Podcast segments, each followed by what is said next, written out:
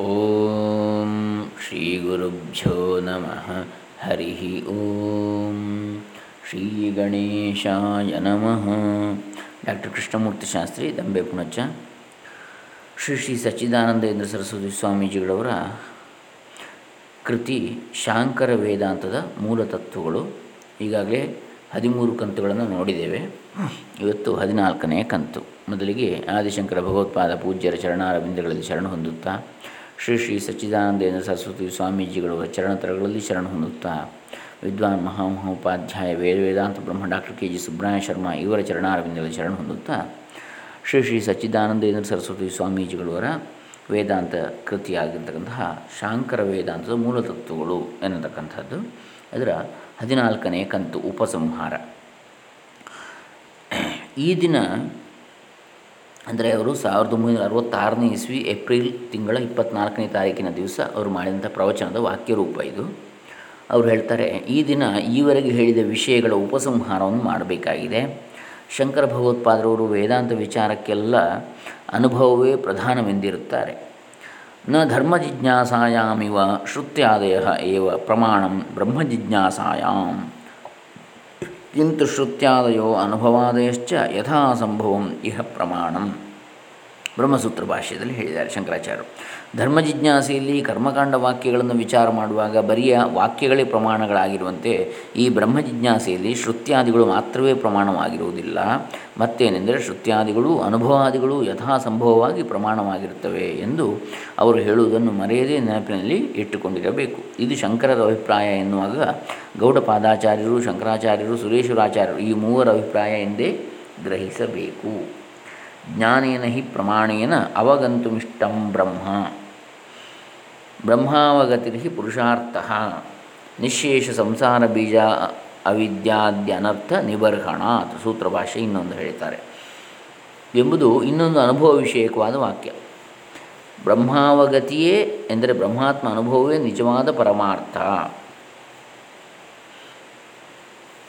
ಏಕೆಂದರೆ ಅವಿದ್ಯೆ ಮುಂತಾದ ಎಲ್ಲ ಸಂಸಾರ ಬೀಜಗಳನ್ನು ಎಂದರೆ ಅವಿದ್ಯೆ, ಕಾಮ, ಕರ್ಮ ಎಂಬ ಸಂಸಾರ ಹೇತುಗಳನ್ನೆಲ್ಲ ಬ್ರಹ್ಮಾನುಭವವೇ ನಾಶಪಡಿಸ್ತದೆ.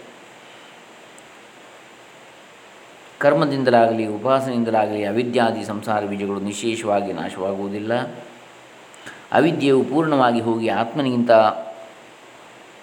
ಅತೀತವಾಗಿರುವ ಯಾವುದೊಂದು ಕಾಮವನ್ನೂ ಬಯಸದೆ ಯಾವ ಕಾಮದ ಪ್ರಾಪ್ತಿಗಾಗಿಯೂ ಕರ್ಮದಲ್ಲಿ ತೊಡಗದೆ ಇರುವುದೆಂಬ ಪರಮ ಪುರುಷಾರ್ಥವು ಅದ್ವಿತೀಯವಾದ ಬ್ರಹ್ಮಾತ್ಮ ಅನುಭವದಿಂದ ಮಾತ್ರವೇ ಲಭಿಸುತ್ತದೆ. ಜ್ಞಾನೇನ ಹಿ ಪ್ರಮಾಣೇನ ಅವಗಂತುಮಿಷ್ಟಂ ಬ್ರಹ್ಮ ಅಂತೇಳಿ ಬ್ರಹ್ಮಾವಗತಿ ಹಿ ಪುರುಷಾರ್ಥ. ನಿಶೇಷ ಸಂಸಾರ ಬೀಜ ಅವಿದ್ಯ ಅವಿದ್ಯ ಅವಿದ್ಯಾದಿ ಅನರ್ಥ ನಿಬರ್ಹಣಾತ್. ನ ಚೇಯಮ ಅವಗತಿರ್ನೋತ್ಪದ್ಯತೆ ಇತಿ ಶಕ್ಯಂ ವಕ್ತು ಅವಗತಿ ಸಾಧನಾನಾಂ ಶ್ರವಣಾದೀನಾಂ ವೇದಾನುವಚನಾದೀನಾಂಚ ವಿಧಾನಾತ್ ಸೂತ್ರಭಾಷ್ಯದಲ್ಲಿ ಹೇಳ್ತಾರೆ. ನ ಚ ಇಯಂ ಅವಗತಿ, ನ ಉತ್ಪದ್ಯತೆ ಇತಿ ಶಕ್ಯಂ ವಕ್ತು. ಅವಗತಿ ಸಾಧನಾನಾಂ ಶ್ರವಣಾದೀನಾಂ ವೇದಾನುವಚನಾದೀನಾಂಚ ವಿಧಾನಾತ್. ಈ ಅನುಭವ ಹುಟ್ಟುವುದೇ ಇಲ್ಲ ಎನ್ನುವುದಕ್ಕೂ ಆಗುವುದಿಲ್ಲ. ಏಕೆಂದರೆ ಶ್ರವಣ ಆತ್ಮನ ವಿಷಯವನ್ನು ಶ್ರವಣ ಮಾಡಿ ವಾಕ್ಯಾರ್ಥವನ್ನು ನಿಶ್ಚಯಿಸುವುದು. ಮನನ ಶ್ರವಣ ಮಾಡಿದ್ದು ತರ್ಕಸಮ್ಮತವಾಗಿದೆ ಎಂದು ಗೊತ್ತುಪಡಿಸಿಕೊಳ್ಳುವುದು. ನಿಧಿಧ್ಯಾಸನ ಆತ್ಮವಸ್ತುವನ್ನು ಏಕಾಗ್ರತೆಯಿಂದ ನೋಡಿ ಅದರ ತತ್ವವನ್ನು ನಿಶ್ಚಯಿಸಿಕೊಳ್ಳುವುದು ಎಂಬ ದೃಷ್ಟ ಫಲವನ್ನು ಕೊಡುವ ಸಾಧನಗಳನ್ನು ವೇದದಲ್ಲಿ ವಿಧಿಸಿರುತ್ತದೆ ವಸ್ತುಜ್ಞಾನಕ್ಕೆ ಶ್ರವಣಾದಿಗಳಲ್ಲವೇ ಬೇಕು? ಅವನ್ನೇ ಇಲ್ಲಿ ಹೇಳಿದೆ. ಅವುಗಳಿಂದ ಇಲ್ಲಿಯೇ ಬ್ರಹ್ಮಪ್ರಾಪ್ತಿ ಆಗುತ್ತದೆ ಎಂದು ಸ್ಪಷ್ಟವಾಗಿ ಶ್ರುತಿ ಹೇಳುತ್ತಿದೆ. ಈ ಶ್ರವಣಾದಿಗಳನ್ನು ಮಾಡುವುದಕ್ಕೆ ತಕ್ಕ ಪ್ರತ್ಯಕ್ ದೃಷ್ಟಿಯು ಅಂತಃ ಸಂಸ್ಕಾರ ಅಂತಃಕರಣ ಸಂಸ್ಕಾರವು ಉಂಟಾಗುವಂತೆ ಅಧ್ಯಯನ, ಯಜ್ಞ, ದಾನ, ತಪಸ್ಸು ಎಂಬ ಸಾಧನಗಳನ್ನು ಅಲ್ಲಿ ವಿಧಿಸಿರುತ್ತದೆ. ಹೀಗಿರುವಲ್ಲಿ ಅನುಭವವು ಉಂಟಾಗುವುದಿಲ್ಲ ಎನ್ನುವುದಕ್ಕೆ ಕಾರಣವೇನೂ ಇರುವುದಿಲ್ಲ.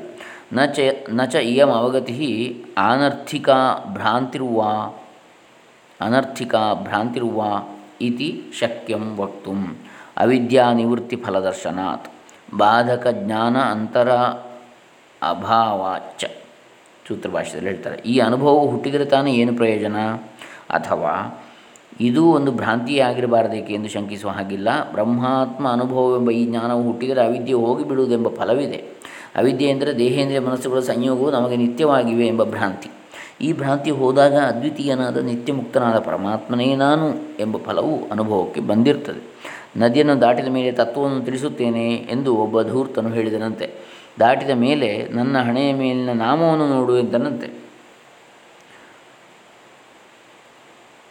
ಈ ಅನುಭವವು ಅಂಥ ನಿಷ್ಪ್ರಯೋಜನವಾದದ್ದಲ್ಲ. ಸರ್ವ ಸಂಸಾರ ಅನರ್ಥವೂ ತೊಲಗುವುದು ವ್ಯರ್ಥವೆಂದು ಯಾರು ತಾನೇ ಹೇಳಿಯಾರು? ಈ ಅನುಭವವು ಭ್ರಾಂತಿ ಏಕಲ್ಲ.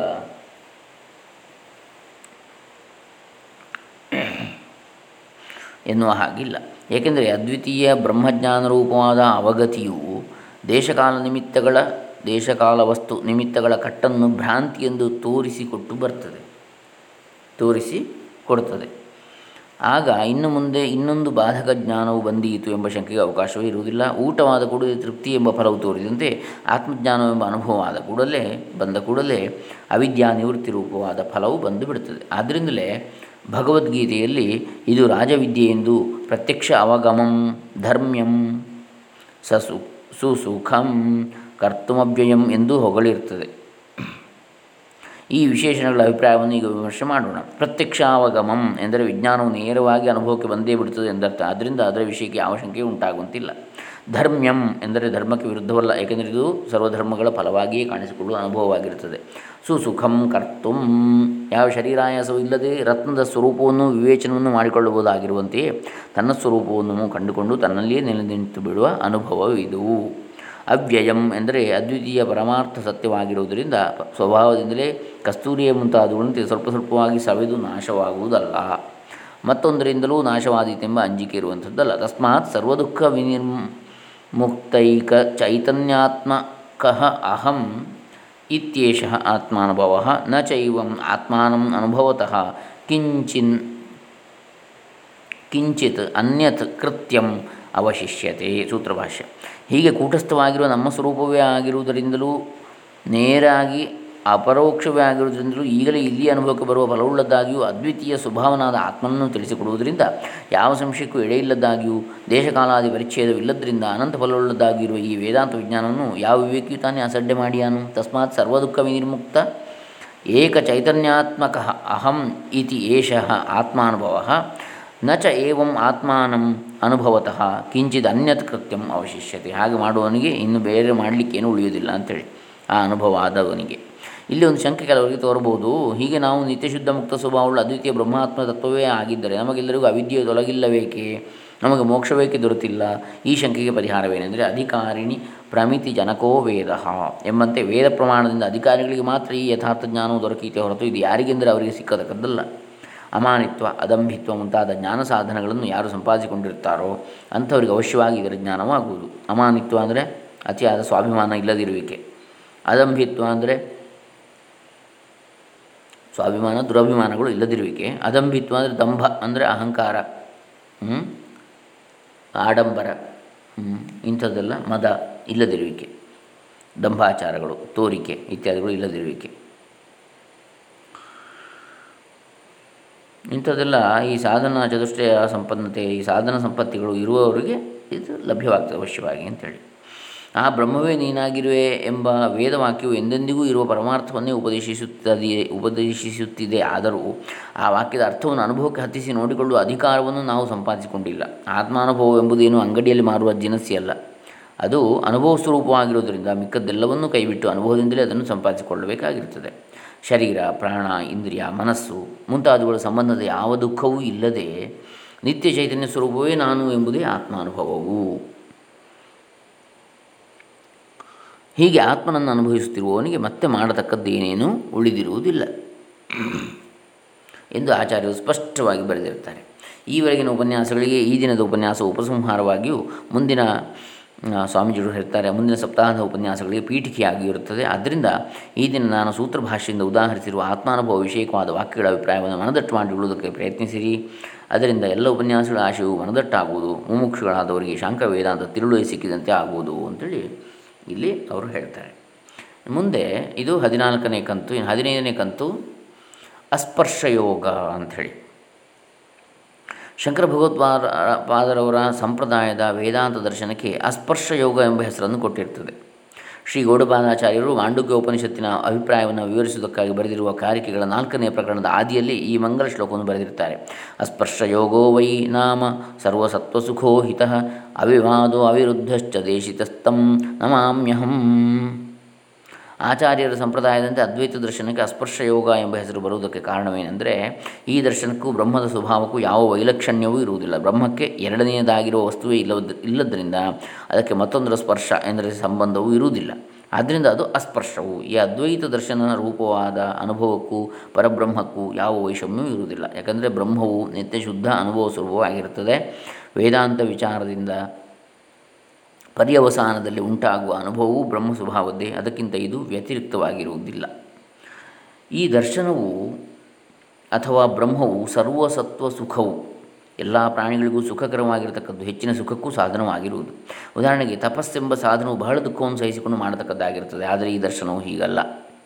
ಏಕೆಂದರೆ ಇದು ಎಲ್ಲರಿಗೂ ಆತ್ಮನಾಗಿರುವ ಪರಮಾನಂದ ಸ್ವರೂಪದ ಬ್ರಹ್ಮದರ್ಶನವಾಗಿದ್ದು, ಅದಕ್ಕಿಂತ ಅಭಿನ್ನವಾಗಿರ್ತದೆ. ಅಂದರೆ ಅದಕ್ಕಿಂತ ಪ್ರತ್ಯೇಕ ಅಲ್ಲ ಅಂತ. ಅದೇ ಆಗಿರ್ತದೆ ಅಂತ. ಅದಕ್ಕಿಂತ ಭಿನ್ನವಾದದ್ದಲ್ಲ. ಇದು ಸುಖವೂ ಆಗಿದೆ, ಹಿತವೂ ಆಗಿದೆ. ವಿಷಯೋಪಭೋಗವೇ ಮುಂತಾದದ್ದು ಸುಖರೂಪವಾಗಿದ್ದರೂ ಹಿತವಲ್ಲ. ಇದು ಸುಖವು ಹಿತವು ಎರಡೂ ಆಗಿರ್ತಕ್ಕಂಥದ್ದು. ಕೆಲವೆಲ್ಲ ಸುಖಗಳು ನಮಗೆ ಸುಖ ಮಾತ್ರ, ಆದರೆ ಹಿತವಾಗಿರುವುದಿಲ್ಲ ಕೆಲವು. ಏಕೆಂದರೆ ಪರ್ಯವಸಾನದಲ್ಲಿ ಅದು ಅನರ್ಥಕ್ಕೆ ಕಾರಣವಾಗಿರ್ತದೆ ಕೊನೆಗೆ.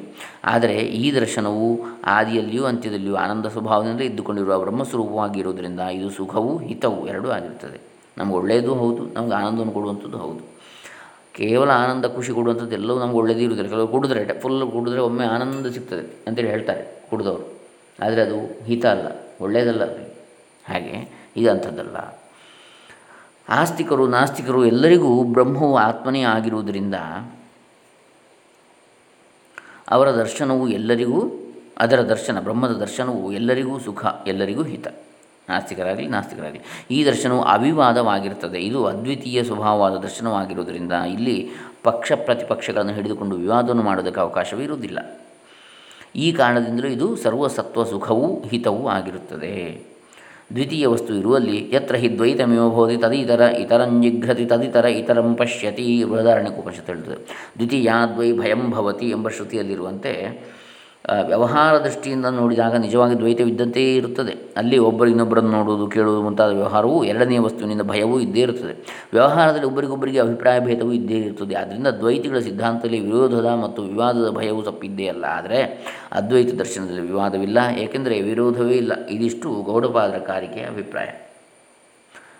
ಶಂಕರಾಚಾರ್ಯ ಪರಮ ಗುರುಗಳು. ಶಂಕರಾಚಾರ್ಯರ ಗುರುಗಳು ಗೋವಿಂದ ಭಗವತ್ಪಾದರು, ಅವರ ಗುರುಗಳು ಗೌಡಪಾ, ಗೌಡಪಾದರು, ಗೌಡುಪಾದಾಚಾರ್ಯರು. ಅವರು ಮಾಂಡುಕ್ಯ ಕಾರಿಕೆಯಲ್ಲಿ ಇದನ್ನು ಬರೆದಿದ್ದಾರೆ. ಮಾಂಡುಕ್ಯ ಉಪನಿಷತ್ತಿಗೆ ಬರೆದಂತಹ ವ್ಯಾಖ್ಯಾನ, ಮಾಂಡುಕ್ಯ ಕಾರಿಕೆಗಳು. ಭೌತಿಕ ವಿಜ್ಞಾನಕ್ಕೂ ಅಂದರೆ ಫಿಸಿಕಲ್ ಸೈನ್ಸ್ ಮತ್ತು ಅದ್ವೈತ ದರ್ಶನಕ್ಕೂ ಬಹಳ ವೈಲಕ್ಷಣ್ಯವಿದೆ, ವ್ಯತ್ಯಾಸ ಇದೆ. ಅದರಲ್ಲಿ ಪ್ರತ್ಯಕ್ಷಾದಿಗಳಿಂದ ವಸ್ತುಗಳನ್ನು ನೋಡಿ, ಪರೀಕ್ಷಿಸಿ, ಹಿಂದೆ ತಿಳಿದಿರುವುದಕ್ಕೆ ಸಂವಾದೀಕರಣವನ್ನು ಮಾಡಿ, ಹೊಂದಿಕೆಯನ್ನು, ತುಲನೆಯನ್ನು, ಹೋಲಿಕೆಯನ್ನು ಮಾಡಿ ಒಂದು ಸಿದ್ಧವತ್ ಕಲ್ಪನೆಯನ್ನು ಮಾಡ್ತಾರೆ ಭೌತಿಕ ವಿಜ್ಞಾನದಲ್ಲಿ. ಆ ಕಲ್ಪನೆ ಮುಂದಿನ ನಿರೀಕ್ಷಣಾ ಪರೀಕ್ಷಣಾದಿಗಳಿಗೆ ವಿರುದ್ಧವಾದರೆ ಅದನ್ನು ಕೈಬಿಡ್ತಾರೆ. ಅದ್ವೈತ ದರ್ಶನವೂ ಹಾಗಿಲ್ಲ. ಅದರಲ್ಲಿ ಭೌತಿಕ ವಿಜ್ಞಾನ ಅಂದರೆ ಮುಂದೆ ಒಂದು ಹೊಸ ಸಂಶೋಧನೆ ಆದಾಗ ಅದು ಹಿಂದೆ ಒಂದು ತಪ್ಪು ಅಂತಾದರೆ ಅದನ್ನು ಬಿಡ್ತಾರೆ ಹಿಂದಿನ ಕಲ್ಪನೆಯನ್ನು. ಆದರೆ ಅದ್ವೈತ ದರ್ಶನವೂ ಹಾಗಿಲ್ಲ. ಈಗಿನ ವಿಜ್ಞಾನದಲ್ಲಿ ನಾವು ಇದನ್ನು ನೋಡ್ತಾ ಇದ್ದೇವೆ ಮಾತ್ರ, ದಿನೇ ದಿನೇ. ವ್ಯತ್ಯಾಸ ಆಗತಕ್ಕಂಥದ್ದು ತತ್ವಗಳು, ಸಿದ್ಧಾಂತಗಳು. ಅದ್ವೈತ ದರ್ಶನ ಮಾತ್ರ ಹಾಗಲ್ಲ. ಅದರಲ್ಲಿ ಭೌತಿಕ ವಿಜ್ಞಾನ ಶಾಸ್ತ್ರದ ಪ್ರಕ್ರಿಯೆಯನ್ನು ಉಪಯೋಗಿಸೋದಕ್ಕೆ ಬರುವುದೇ ಇಲ್ಲ. ಯಾಕಂದರೆ ಭೌತಿಕ ಶಾಸ್ತ್ರದಲ್ಲಿ ಪ್ರಮೇಯ ರಾಶಿಯನ್ನು ಮಾತ್ರವೇ ವಿಚಾರಕ್ಕೆ ಇಟ್ಟುಕೊಂಡಿರುತ್ತದೆ. ಇಲ್ಲಿ ಆತ್ಮಾನ ಇಲ್ಲಿ ಅದ್ವೈತದಲ್ಲಿ ಆತ್ಮಾನಾತ್ಮಗಳ ಒಟ್ಟನ್ನು ಕುರಿತೇ ವಿಚಾರ ಮಾಡಲಾಗ್ತದೆ. ಏಕದೇಶ ವಿಚಾರದಿಂದ ವೇದಾಂತಿಗಳು ತೃಪ್ತರಾಗುವುದಿಲ್ಲ. ಆತ್ಮ ಯಾವುದು? ಅನಾತ್ಮ ಯಾವುದು? ಎರಡನ್ನೂ ವಿಚಾರ ಮಾಡ್ತಾರೆ. ಅಲ್ಲಿ ಅನಾತ್ಮ ಮಾತ್ರ ನೋಡೋದು ಬೌದು ಈ ನಮ್ಮ ವಿಜ್ಞಾನ, ಸೈನ್ಸ್ ಮಾಡರ್ನ್ ಸೈನ್ಸ್ನಲ್ಲಿ ಆತ್ಮವನ್ನು ನೋಡೋದಿಲ್ಲ ಅಲ್ಲಿ. ತರ್ಕ ಪ್ರಧಾನ ದರ್ಶನಗಳಿಗೂ ಅಂದರೆ ಸ್ಪೆಕ್ಯುಲೇಟಿವ್ ಫಿಲಾಸಫಿ ಫಿಲಾಸಫಿಕ್ಸ್ ಅಂತ ಹೇಳ್ತಾರೆ ಫಿಲಾಸಫೀಸ್ ತರ್ಕ ಪ್ರಧಾನ ದರ್ಶನಗಳಿಗೂ ವೇದಾಂತಕ್ಕೂ ಬಹಳ ವೈಧರ್ಮ್ಯವಿರುತ್ತದೆ. ಈಗ ಭೌತಿಕ ವಿಜ್ಞಾನಕ್ಕೂ, ಅದ್ವೈತ ದರ್ಶನಕ್ಕೂ ಹೇಳಿದರು ವ್ಯತ್ಯಾಸ. ಹಾಗೆ ತರ್ಕ ಪ್ರಧಾನ ದರ್ಶನಗಳು ಮತ್ತು ವೇದಾಂತ, ಅವುಗಳಿಗೂ ಕೂಡ ವ್ಯತ್ಯಾಸ ತುಂಬ ಇದೆ. ಬುದ್ಧಿಯ ವಿಚಾರದ ಆಕಾರ ವಿಶೇಷಗಳನ್ನು ಅನುಸರಿಸಿ ಏರ್ಪಡಿಸಿಕೊಂಡ ತರ್ಕ ನಿಯಮಗಳೇ ತರ್ಕ ಪ್ರಧಾನ ದರ್ಶನಗಳಿಗೆ ತತ್ವ ನಿರ್ಣಯಕ್ಕೆ ಸಾಧನ. ಕೆಲ ಕೆಲವು ತರ್ಕ ನಿಯಮಗಳನ್ನು ಏರ್ಪಡಿಸಿಕೊಂಡು ತತ್ವದ ವಿಷಯಕ್ಕೆ ಒಬ್ಬರೊಡನೊಬ್ಬರು ವಿವಾದವನ್ನು ಮಾಡ್ತಾ ಇರ್ತಾರೆ. ಜ್ಞೇಯ ವಸ್ತುಗಳು ಪರಮಾರ್ಥವಾಗಿವೆ ಎಂದು ಕೆಲವರು, ಜ್ಞಾನಕ್ಕಿಂತ ವ್ಯತಿರಿಕ್ತವಾಗಿ ಜ್ಞೇಯವೆಂಬುದು ಇಲ್ಲವೇ ಇಲ್ಲ, ಅದು ಜ್ಞಾನದ ಆಕಾರ ಮಾತ್ರವಾಗಿರ್ತದೆ ಎಂದು ಕೆಲವರು. ಹೀಗೆ ಜ್ಞಾನಜ್ಞೇಯ ಅನ್ಯತರ ಸತ್ಯತ್ವವಾದಿಗಳಿಗೆ ಬಹುಕಾಲದಿಂದಲೂ ಜಗಳವು ಇದ್ದೇ ಇರ್ತದೆ ನಮ್ಮ ದೇಶದಲ್ಲಿ ಸಾಂಖ್ಯರು, ವೈಶೇಷಿಕರು ಮುಂತಾದವರು ಜ್ಞೇಯ ವಸ್ತುವು ನಿಜವಾಗಿಯೇ ಇರುತ್ತದೆ. ಅದೇ ಜ್ಞಾನಕ್ಕೆ ವಿಷಯ ಎನ್ನುತ್ತಿದ್ದರು. ಬೌದ್ಧರಲ್ಲಿ ವಿಜ್ಞಾನವಾದಿಗಳು ವಿಜ್ಞಾನಕ್ಕಿಂತ ವ್ಯತಿರಿಕ್ತವಾಗಿ ಜ್ಞೇಯವೇ ಇಲ್ಲ, ವಿಜ್ಞಾನವೇ ತನ್ನ ಒಂದು ಅಂಶವನ್ನು ಅರಿಯುತ್ತದೆ ಎನ್ನುತ್ತಿದ್ದರು. ಪಾಶ್ಚಾತ್ಯರಲ್ಲಿಯೂ ಹೀಗೆಯೇ ಕೇವಲ ವಿಜ್ಞಾನವಾದಿಗಳು, ಜ್ಞೇಯ ಸತ್ಯತ್ವವಾದಿಗಳು ಆಗಿ ಹೋಗಿರುತ್ತಾರೆ. ಅವರಿಗೆಲ್ಲ ತರ್ಕವೇ ಮುಖ್ಯ ಸಾಧನ. ತರ್ಕದಿಂದ ತತ್ವ ನಿರ್ಧಾರವನ್ನು ಹೀಗೆ ಮಾಡುತ್ತಾರೆ ಎಂಬುದಕ್ಕೆ ಒಂದು ಉದಾಹರಣೆ ಇಲ್ಲಿ ಕೊಡಬಹುದು ಹೆಗಲ್ ಎಂಬ ಜರ್ಮನಿಯ ತತ್ವಚಿಂತಕ ಸತ್ತ ಮಾತ್ರವೆಂಬ, ಅಸ್ತಿತ್ವ ಮಾತ್ರವೆಂಬ ವಿಜ್ಞಾನಾಕಾರದಿಂದ ಆಗುವುದು ಎಂಬ ವಿಜ್ಞಾನಾಕ, ವಿಜ್ಞಾನಾಕಾರವನ್ನು ತರ್ಕದಿಂದ ಸಿದ್ಧ ಮಾಡಬಹುದು ಎಂಬುದನ್ನು ಹೀಗೆ ತೋರಿಸಿರ್ತಾನೆ. ಒಂದು ಮರದ ಕೊಂಬೆ, ರೆಂಬೆ, ಬುಡ, ಬೇರು ಮುಂತಾದ ವಿಶೇಷಣಾಂಶಗಳನ್ನೆಲ್ಲ ನಾವು ಬುದ್ಧಿಯಿಂದ ಸೆಳೆದುಕೊಂಡು ವಿವೇಚನೆ ಮಾಡಿಕೊಂಡರೆ ಕೊನೆಗೆ ಶುದ್ಧ ಸತ್ತಾ ಮಾತ್ರವೇ ಉಳಿಯುತ್ತದೆ. ಆಗ ಶುದ್ಧ ಸತ್ತೆಗೂ ಶೂನ್ಯಕ್ಕೂ ಏನು ವೈಧರ್ಮ್ಯವಿರುವುದಿಲ್ಲ ವ್ಯತ್ಯಾಸ ಇರುವುದಿಲ್ಲ. ಆದ್ದರಿಂದ ಶುದ್ಧ ಸತ್ತೆ ಎಂದರೆ ಶೂನ್ಯವೇ. ಎಂದಾಯಿತು. ಈ ಶುದ್ಧ ಸತ್ತೆಯನ್ನು, ಶುದ್ಧ ಅಸ್ತಿತ್ವವನ್ನು, ಅದಕ್ಕೆ ವಿರುದ್ಧವಾದ ಭಾವವನ್ನು ಸಂಯೋಜನೆ ಮಾಡಿಕೊಂಡರೆ ಸತ್ಯೇ ಶೂನ್ಯವಾಯಿತು ಎಂದಾಗುವುದರಿಂದ ಇವೆರಡರ ಸಂಯೋಜನೆಯಿಂದ ಆಗುವುದು ಎಂಬ ಭಾವಾಕಾರವು ಏರ್ಪಡುತ್ತದೆ ಅಂತೆ. ಈ ತರ್ಕವು ಸರಿಯೇ ಅಲ್ಲವೇ? ಎಂಬುದೇನು ಇಲ್ಲಿ ವಿಚಾರಕ್ಕೆ ವಿಷಯವಲ್ಲ. ಇದನ್ನು ವೇದಾಂತದಲ್ಲಿ ಕೇವಲ ತರ್ಕ, ಶುಷ್ಕ ತರ್ಕ ಎಂದು ಕರೆಯದಿರುತ್ತದೆ. ತರ್ಕವು ಏತಕ್ಕೂ ಪ್ರಮಾಣವಾಗಲಾರದು. ವೇದಾಂತವು ಕೇವಲ ತರ್ಕದಿಂದ ಸಿದ್ಧವಾಗುವ ತತ್ವದ ದರ್ಶನವಲ್ಲ. ಆದ್ದರಿಂದ ಅದರಲ್ಲಿ ವಿವಾದವಾಗಲಿ, ವಿರೋಧವಾಗಲಿ ಇರುವುದಿಲ್ಲ ಎಂಬುದನ್ನು ಮನಸ್ಸಿಗೆ ತಂದುಕೊಂಡರೆ ಸಾಕು. ಇದು ತರ್ಕ ಅನುಭವಪೂರ್ಣವಾದ ತರ್ಕಕ್ಕೆ ಮಾತ್ರ ಇಲ್ಲಿ ಬೆಲೆ. ಶುಷ್ಕ ತರ್ಕಕ್ಕಿಲ್ಲ. ಇನ್ನು ಪ್ರಮಾಣವಾದಿಗಳಾದ ದರ್ಶನಕಾರರು ಕೆಲವರು ಇರ್ತಾರೆ. ಅವರು ಕೇವಲ ತರ್ಕವನ್ನೇನು ನಂಬಿರುವುದಿಲ್ಲ. ಅವರಿಗೆ ಪ್ರತ್ಯಕ್ಷ ಅನುಮಾನ ಮುಂತಾದ ಪ್ರಮಾಣಗಳೇ ವಿಷಯ ನಿರೂಪಣೆಗೆ ಸಾಧನ. ಅದು ಇದೆ ಎಂಬುದಕ್ಕೆ ಏನು ಪ್ರಮಾಣವಿದೆ? ಇದು ಇಲ್ಲವೆಂಬುದಕ್ಕೆ ಏನು ಪ್ರಮಾಣ? ಎಂದು ಅವರು ಮತ್ತೆ ಮತ್ತೆ ಪ್ರಮಾಣವನ್ನೇ ಕೇಳ್ತಾ ಇರ್ತಾರೆ. ಪ್ರಮಾಣ ಸಿದ್ಧವಾದರೆ ಇದೆ ಎಂದು, ಪ್ರಮಾಣ ರಹಿತವಾಗಿದ್ದರೆ ಅದು ಇಲ್ಲವೆಂದು ಅವರ ತೀರ್ಮಾನ. ಆದರೆ ಪ್ರಮಾಣಗಳಿಗೆ ಪ್ರಮಾಣವೇನು? ಪ್ರಮಾಣವು ನಿಜವಾಗಿ ಪ್ರಮಾಣವಾಗಿದೆಯೋ ಇಲ್ಲವೋ ಎಂಬುದನ್ನು ಯಾವ ಪ್ರಮಾಣದಿಂದ ಹೇಗೆ ಸಿದ್ಧಪಡಿಸಬೇಕು ಎಂಬ ಪ್ರಶ್ನೆಗೆ ಅವರ ದರ್ಶನಗಳಲ್ಲಿ ತೃಪ್ತಿಕರವಾದ ಉತ್ತರವಿರುವುದಿಲ್ಲ. ಪ್ರಮಾಣಗಳ ಸಂಖ್ಯೆಯ ವಿಷಯಕ್ಕೂ ಅವರಲ್ಲಿ ವಿವಾದವಿರುತ್ತದೆ ಅದರ ನಿರ್ಣಯ ಮಾಡುವುದಕ್ಕೂ ಅವರು ತರ್ಕವನ್ನೇ ಬಳಸಬೇಕಾಗಿರುತ್ತದೆ. ನಮ್ಮ ದೇಶದ ತಾರ್ಕಿಕರಲ್ಲಿ ಕೆಲವರು ಲಕ್ಷಣ ಪ್ರಮಾಣಾಭ್ಯಾಮ್ ವಸ್ತುಸಿದ್ಧಿ ಲಕ್ಷಣ ಅಂದರೆ ಅಸಾಧಾರಣ ಧರ್ಮ. ಅದನ್ನು ಆಮೇಲೆ ಪ್ರಮಾಣವನ್ನು ತೋರಿಸಿದಲ್ಲದೆ ವಸ್ತು ಇದೆ ಎಂಬುದನ್ನು ಒಪ್ಪುವುದಿಲ್ಲ ಎನ್ನುತ್ತಾರೆ. ಅಸಾಧಾರಣ ಧರ್ಮ ಅಂದರೆ ಸಾಧಾರಣವಾಗಿ ಎಲ್ಲ ವಸ್ತುಗಳು ಇರುವ ಧರ್ಮ ಅಲ್ಲ. ಒಂದು ವಸ್ತುವಿಗೆ ಪ್ರತ್ಯೇಕವಾದ, ವಿಶೇಷವಾದ ಯಾವ ಧರ್ಮ ಇದೆಯೋ ಅದನ್ನು ಆ ವಸ್ತುವಿನ ಲಕ್ಷಣ ಅಂತೇಳಿ ಹೇಳ್ತಾರೆ. ಅದನ್ನೇ ಆ ವಸ್ತುವಿನ ಅಸಾಧಾರಣ ಧರ್ಮ ಅಂತೇಳಿ. ಪ್ರಮಾಣವನ್ನು, ಪ್ರಮಾತ್ರವನ್ನು ಕೂಡ ಪ್ರಮೇಯದ ರಾಶಿಯಲ್ಲಿಯೇ ಸೇರಿಸುವ ದರ್ಶನಕಾರರು ಇರ್ತಾರೆ. ಯಾವ ಪ್ರಮಾಣ ಇದೆಯೋ ಹಾಗೆ ಯಾವನು ಪ್ರಮಾತ್ರವಿದ್ದಾನೋ ಪ್ರಮಾಣವನ್ನು ಮಾಡತಕ್ಕಂಥವನು. ಇವೆರಡನ್ನೂ ಕೂಡ ಪ್ರಮೇಯದ ರಾಶಿಯಲ್ಲಿ ಸೇರಿಸುವ, ಸಿದ್ಧಾಂತದ ರಾಶಿಯಲ್ಲಿ ಸೇರಿಸುವ ದರ್ಶನ, ದರ್ಶನಕಾರರು ಇರ್ತಾರೆ. ವೇದಾಂತ ದರ್ಶನದ ಪ್ರಕಾರವಾಗಿ ನೋಡಿದರೆ ಪ್ರಮಾಣ, ಪ್ರಮೇಯ, ವಿಭಾಗವು ವ್ಯವಹಾರಕ್ಕೆ ಬೇಕಾಗಿರಬಹುದಾದರೂ ಪರಮತತ್ವವನ್ನು ನಿರ್ಧರಿಸುವುದಕ್ಕೆ ಪ್ರಮಾಣವನ್ನು ಕೇಳುವುದು ಯುಕ್ತವಲ್ಲ. ಏಕೆಂದರೆ ಪ್ರಮಾಣ, ಪ್ರಮೇಯ, ವ್ಯವಹಾರವೇ ಅವಿದ್ಯೆಯ ಅಡಿಗಲ್ಲಿನ ಮೇಲೆ ನಿಂತು ನಡೆಯುತ್ತಾ ಇರ್ತದೆ. ಶರೀರ, ಇಂದ್ರಿಯಗಳು, ಮನಸ್ಸು ಇವುಗಳಲ್ಲಿ ನಾನು ನನ್ನದು ಎಂಬ ಅಭಿಮಾನವಿದ್ದ ಹೊರತು ಯಾವನೊಬ್ಬನೂ ಪ್ರಮಾತ್ರವೂ ಆಗಲಾರ ಆದರೆ ಶರೀರಾದಿಗಳು ನಿಜವಾಗಿ ನಾನು ಅಥವಾ ನನ್ನದು ಎನ್ನುವುದಕ್ಕೆ ಸರ್ವಸಮ್ಮತವಾದ ಯಾವ ಆಧಾರವೂ ಇರುವುದಿಲ್ಲ. ಆದ್ದರಿಂದ ಪರಮಾರ್ಥ ನಿಶ್ಚಯಕ್ಕೆ ಅವಿದ್ಯಾಪೂರ್ವಕವಾದ ಪ್ರಮಾಣ ವ್ಯವಹಾರವನ್ನು ಬಳಸುವುದು ಸರಿಯಲ್ಲ ಎಂಬುದು ವೇದಾಂತಿಗಳ ಮತ. ಹೀಗೆ ತರ್ಕಪ್ರಧಾನವಾದ ದರ್ಶನಗಳಲ್ಲಿ ಮತಭೇದಗಳು ಇರುವುದರಿಂದ ತತ್ವ ಸಿದ್ಧಾಂತವನ್ನು ಹೇಗೆ ಮಾಡಿಕೊಳ್ಳಬೇಕು ಎಂಬ ಪ್ರಶ್ನೆ ಎದ್ದುಕೊಳ್ಳುವುದಷ್ಟೇ. ಇದಕ್ಕೆ ದರ್ಶನಕಾರರುಗಳಲ್ಲಿ ಉತ್ತರಗಳು ಒಂದೇ ವಿಧವಾಗಿರುವುದಿಲ್ಲ. ಇವುಗಳಲ್ಲೆಲ್ಲ ಸಾರವಾಗಿರುವಷ್ಟನ್ನು ತೆಗೆದುಕೊಳ್ಬೇಕು, ಇಲ್ಲದನ್ನು ಬಿಟ್ಟು ಬಿಡಬೇಕು ಎಂದು ಕೆಲವರ ಮತ. ಆಗ ಹೀಗೆ ಸಾರಗ್ರಹಣವನ್ನು ಮಾಡುವ ತಾರ್ಕಿಕರೇ ಒಂದು ಪಂಗಡದವರಾಗುತ್ತಾರಲ್ವೇ? ಆಗಲಾದರೂ ದರ್ಶನದಲ್ಲಿ ಅವಿವಾದವು, ಅವಿರೋಧವು ಹೇಗೆ ಏರ್ಪಟ್ಟಿತು?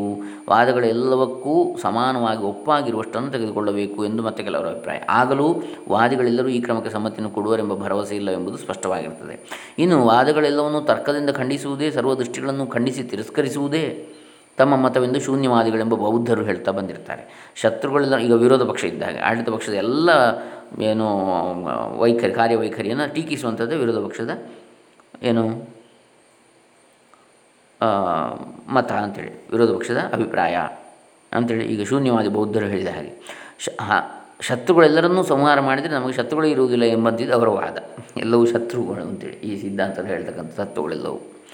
ಅನುಭವವೇ ಪ್ರಮಾಣ ಎನ್ನುವವರು ಮತ್ತೊಂದು ಗುಂಪಿನ ವಾದಿಗಳು. ಪಾತಂಜಲಿ ಯೋಗಿಗಳು ಈ ಗುಂಪಿಗೆ ಸೇರ್ತಾರೆ.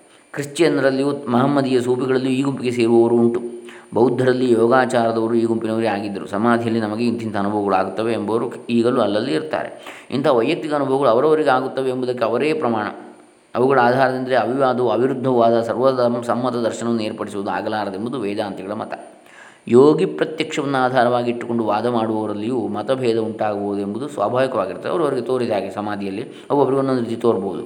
ಆದರೆ ಅದನ್ನು ನೋಡಿದವರಿಗೆ ಮಾತ್ರ ಅದನ್ನು ಬಗ್ಗೆ ವಿಜ್ಞಾನಿಗಳು ಹೇಗೆ ಸಂಶೋಧನೆ ಮಾಡಿ ಎಚ್ ಟು ಓ ಅಂದರೆ ನೀರಿನ ಒಂದು ಅಣು ಅಂತೇಳಿ ಸಂಶೋಧನೆ ಮಾಡಿ ಹೇಳ್ತಾರೋ ಅದು ಅವರಿಗೆ ಮಾತ್ರ. ಬಾಕಿದ್ದವರು ಅದನ್ನು ನಂಬಬೇಕಷ್ಟೇ. ಹಾಗೆ ಈ ವಿಚಾರ ಕೂಡ. ಯೋಗಿ ಪ್ರತ್ಯಕ್ಷವನ್ನು ಆಧಾರವಾಗಿಟ್ಟುಕೊಂಡು ವಾದ ಮಾಡುವವರಲ್ಲಿಯೂ ಮತಭೇದ ಉಂಟಾಗಬಹುದು. ಹಾಗೆ ಅದು ಅವರಿಗೆ ಮಾತ್ರ ಸೊ ಪ್ರಮಾಣ ಆಗಿರ್ತದೆ, ಆ ಕಂಡವರಿಗೆ. ಶ್ರುತಿಗಳಲ್ಲಿಯೂ ಭಗವದ್ಗೀತೆಯಲ್ಲಿಯೂ ಅಧ್ಯಾತ್ಮ ಯೋಗ ಧ್ಯಾನ ಯೋಗ ಎಂಬ ಹೆಸರುಗಳಿಂದ ಪರಮಾರ್ಥ ದರ್ಶನಕ್ಕೆ ಸಾಧನವನ್ನು ಹೇಳಿರ್ತದೆ. ಶಾಂಕರ ವೇದಾಂತದಲ್ಲಿ ಈ ಧ್ಯಾನವನ್ನು ಸಮಾಧಿಯನ್ನು ತತ್ವ ವಿಚಾರಕ್ಕೆ ಆಧಾರವಾಗಿಟ್ಟುಕೊಂಡಿದೆಯಾದರೂ ಇದು ಒಂದರ ಆಧಾರದಿಂದಲೇ ತತ್ವ ನಿರ್ಧಾರಣೆಯನ್ನು ಮಾಡಿರುವುದಿಲ್ಲವೆಂಬುದೊಂದು ವಿಶೇಷ. ವಾಕ್ಯ ಶರಣರಾಗಿರುವ ದರ್ಶನಕಾರರು ಎರಡು ಪಂಗಡಗಳಾಗಿ ವಿಂಗಡವಾಗಿರ್ತಾರೆ ಇವರಲ್ಲಿ ಕೆಲವರು ಆಪ್ತವಾಕ್ಯವನ್ನು ನಂಬಿ ವಿಚಾರ ಮಾಡ್ತಾರೆ. ಅನುಭವಿಯು ತತ್ವವನ್ನು ಇದ್ದದ್ದು ಇದ್ದಂತೆ ಹೇಳಬಲ್ಲವನು, ವಂಚನಾದಿ ದೋಷಗಳು ಇಲ್ಲದವನೂ ಆಗಿರುವ ಮಹಾಪುರುಷನೇ ಆಪ್ತನೆನಿಸುವನು ಆಪ್ತರ ಆಪ್ತತ್ವವನ್ನು ನಿರ್ಣಯಿಸುವುದು ಮಾತ್ರ ಕಷ್ಟ. ಎಲ್ಲರೂ ಪ್ರಮಾಣವೆಂದು ನಂಬುವ ಋಷಿಯನ್ನು ಕಂಡುಹಿಡಿಯುವುದಾಗುವುದಿಲ್ಲ ಎಂಬ ಸುಭಾಷಿತವಿದೆ. ಯಾವುದು?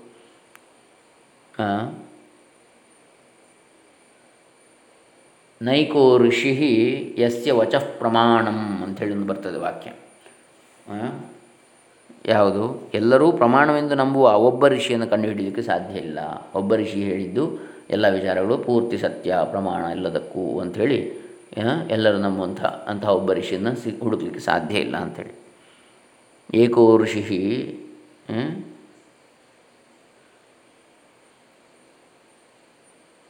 ನೈಕೋ ಋಷಿ, ನ ಏಕ ಋಷಿ, ಯಸ್ಯ ವಚಃ ಪ್ರಮಾಣಂ. ನೈಕೋ ಋಷಿ, ಯಸ್ಯ ವಚಃ ಪ್ರಮಾಣಂ ಅಂತ ಬರ್ತದೆ ಹೀಗೆ ಎಲ್ಲರೂ ಪ್ರಮಾಣವೆಂದು ನಂಬುವ ಋಷಿಯನ್ನು ಕಂಡುಹಿಡಿಯುವುದು ಆಗುವುದಿಲ್ಲ ಎಂಬ ಸುಭಾಷಿತ ಇದೆ. ಆಯಾ ಮತದವರು ತಮ್ಮ ತಮ್ಮ ಮತಸ್ಥಾಪಕರನ್ನು ಮಹಾತ್ಮರನ್ನು ಆಪ್ತರೆಂದು ನಂಬಿ ತಮ್ಮ ತಮ್ಮ ಅಧ್ಯಾತ್ಮ ಸಾಧನಕ್ಕೆ ಅವರನ್ನು ಪ್ರಮಾಣವಾಗಿ ಹಿಡಿದಿರ್ತಾರೆ. ಅಪೌರುಷೇಯ ವಾಕ್ಯವೇ ಪ್ರಮಾಣವೆನ್ನುವರು ಎರಡನೇ ಗುಂಪಿನವರು. ಒಂದು ಆಪ್ತವಾಕ್ಯ ಪ್ರಮಾಣ, ಇನ್ನೊಂದು ಅಪೌರುಷೇಯ ವಾಕ್ಯ ಪ್ರಮಾಣ. ವೇದವಾಕ್ಯವು ಅಪೌರುಷೇಯವಾದ್ದರಿಂದ ಅದರಲ್ಲಿ ಪುರುಷಗತವಾದ ಯಾವ ದೋಷವೂ ಇಲ್ಲ. ಅದೃಷ್ಟ ಫಲವಾದ ಸ್ವರ್ಗಾದಿಗಳಿಗೂ ದೇವತೆಗಳೇ ಮೊದಲಾದ ಅವರ ಇರುವಿಕೆಗೂ ಅದೇ ಪ್ರಮಾಣ ಎಂದು ನಂಬುವ ಪೂರ್ವ ಮೀಮಾಂಸಕರು ಈ ಗುಂಪಿನವರು. ವೇದಾಂತ ದರ್ಶನದಲ್ಲಿಯೂ ವೇದ ಪ್ರಮಾಣವನ್ನು ಇಟ್ಟುಕೊಂಡಿದೆ. ಆದರೆ ತತ್ವ ನಿರ್ಧಾರಕ್ಕೆ ಜ್ಞಾನಕಾಂಡದ ವಾಕ್ಯಗಳನ್ನು ಉಪಯೋಗಿಸುವಾಗ ವೇದಾಂತಕ್ಕೆ ದೃಷ್ಟಫಲವಾದ ಅನುಭವವೇ ಕೊನೆಯಾದ್ದರಿಂದ ವಾಕ್ಯವು ಅಪೌರುಷೇಯ ವಾಕ್ಯ ಎಂಬ ಒಂದೇ ಕಾರಣದಿಂದ ಅದನ್ನು ಪ್ರಮಾಣವಾಗಿ ಹಿಡಿದಿರುವುದಿಲ್ಲ ಜ್ಞಾಪಕಂತು ಶಾಸ್ತ್ರಂ ನಕಾರಕಂ. ಶಾಸ್ತ್ರವು ಇದ್ದದ್ದನ್ನು ಇದ್ದಂತೆ ಹೇಳುತ್ತದೆ ಹೊರತು ಇಲ್ಲದನ್ನು ಉಂಟು ಮಾಡುವುದಿಲ್ಲ ಇದ್ದದ್ದನ್ನು ಕಳೆಯುವುದಿಲ್ಲ ಎಂಬ ನ್ಯಾಯವನ್ನು ಆಚಾರ್ಯರು ಮತ್ತೆ ಮತ್ತೆ ಜಿಜ್ಞಾಸುಗಳು ನೆನಪಿಗೆ ತರುತ್ತಲೇ ಇರ್ತಾರೆ.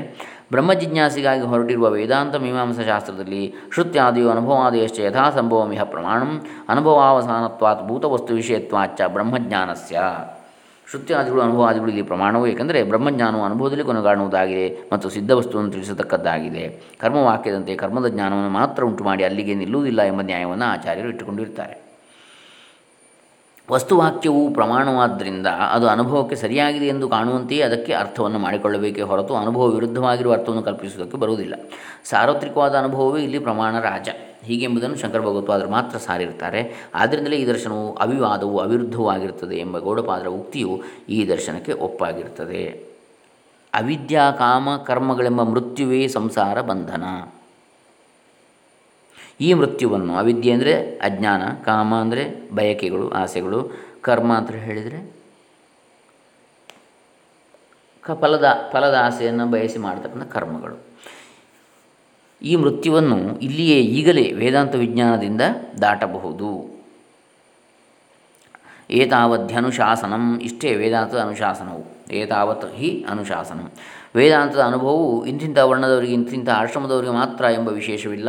ಮರ್ತ್ಯರಿಗೆಲ್ಲ ಆಗಬಹುದಾಗಿವೆ.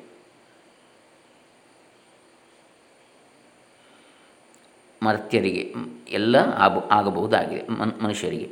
ವೇದಾಂತಿಗಳು ಶ್ರುತಿ ಅನುಗ್ರಹೀತವಾದ ಎಂದರೆ ಅನುಭವಾನುಸಾರಿಯಾದ ತರ್ಕವನ್ನು ಮಾತ್ರವೇ ತೆಗೆದುಕೊಳ್ಳುತ್ತಾರೆ. ತರ್ಕ ಪ್ರಧಾನ ಶಾಸ್ತ್ರಗಳಂತೆ ಪುರುಷ ಮತಿಗೆ ಮೆಚ್ಚಾದ ಊಹೆಯನ್ನೇ ತರ್ಕವೆನಿಸು ಎನ್ನುವುದಿಲ್ಲ.